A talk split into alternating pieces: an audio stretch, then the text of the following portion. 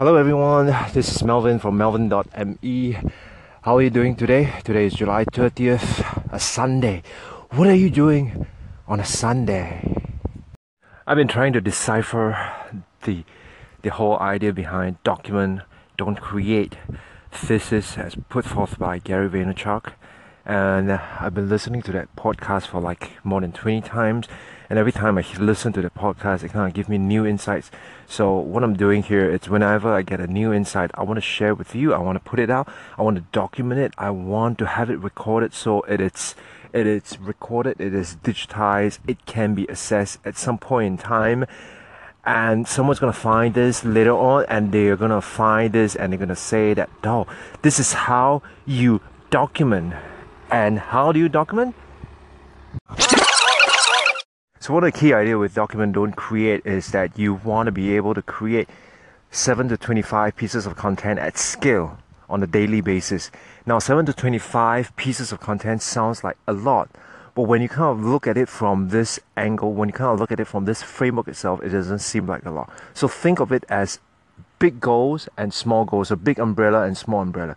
So visualize this. You have a big umbrella, and underneath that big umbrella, you can put a lot of small umbrellas, for example. So the big umbrella could be, for example, in my case, reinvent myself. So that is a big umbrella. Now, if I'm gonna look at you know creating seven to twenty-five pieces of content, original content on a daily basis, that's gonna be really hard.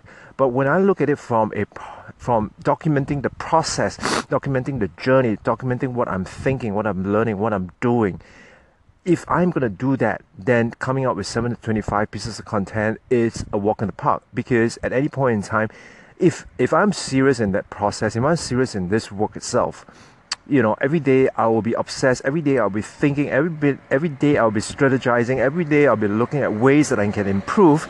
Every day I will be looking at how can I make it even better? Or how can I make progress towards my end goal itself? So, so reinvent myself. So I could, uh, in the smaller level, I could talk about what I've learning today. So today I've learned this. I've I've listened to this podcast and I've learned that you know, I need to create 7 to 25 pieces of content at scale on the daily basis, and this is how I can do it. So this is what I'm learning. Later on, I could tell you what am I doing. So for example, what I just did, I just I just completed, I just finished editing my vlog for today. I've done all the the write-ups, I, the description. I've done all the um, thumbnails, all the um, you know trailers that I'm gonna put out on uh, Facebook as well as Twitter, uh, pushing that out. I have done my Instagram story. I've pushed all that out. Um, I've done my you know customized thumbnail. I'm uploading it to YouTube, uh, scheduling it. All this has been done. So that's one big piece of work that I've already done. You know, earlier this morning. Right now it's about eight eight something at eight plus at uh, in Stockholm itself, and I just completed my 18 minutes run is something that I, I want to do on a daily basis because without the energy, without the health, without that that level of of oxygen in my body, I'm not able to continue with the kind of work at scale. So that's another piece of thing I'm doing. Now, what are some of the outcomes that I'm seeing? Now, to be very, very honest, today I woke up and I was a little depressed because I was measuring my my views on YouTube, my videos, and I'm not satisfied. I'm not happy with the result that I'm looking at. I'm saying that I'm not happy with what I'm the result that I'm getting, and so so I can cry about it. I can I can give up. I almost want to give up and say this is stupid. Let's just take a one week off but I decided not to do that. I decided to continue. I decided to push on. I decided to, to make, to find a way to make it better. And I, when I went out for a run, I came up with some ideas of how I can make it better so that today I will be able to, to implement that. So the results, you know, the, the, the review that I'm doing, I'm kind of always assessing, always auditing, always reviewing what I'm doing against certain benchmark, against certain yardstick. And at the end of the day, I'm able to say that, okay, I'm happy with it, or I'm not happy with it, and what I can do with it.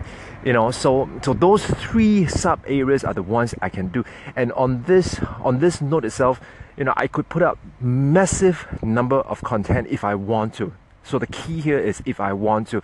Now I, I I've always think of it this way so so you have the big you have the big macro level and then you have the small micro level so in terms of for those of you who are keyword junkies, you know, you can think of it as your theme keywords and then your long tail keywords. So for example, your theme keyword could be say uh, how to vlog and your on your long tail keyword is how to vlog using the iPhone 7 how to vlog using Samsung S7 how to vlog using a Canon um, M5 for example. So those would be long tail keyword or how to vlog using a GoPro only or how to vlog uh, in crowded places how to vlog in public. All these are the long tail keywords but these are all the sub areas. So so think of it this way you know at the high level it's it's a it's a broad theme but at the lower level that's that's where you could you could uh, do it at scale. But I think the key difference between what Gary Vee is talking about in terms of macro versus micro is that you want to document it because if you think of you know my broad journey, it's it's how to reinvent. Every day I'll be doing something and document that those things that you're doing. Go hard, man.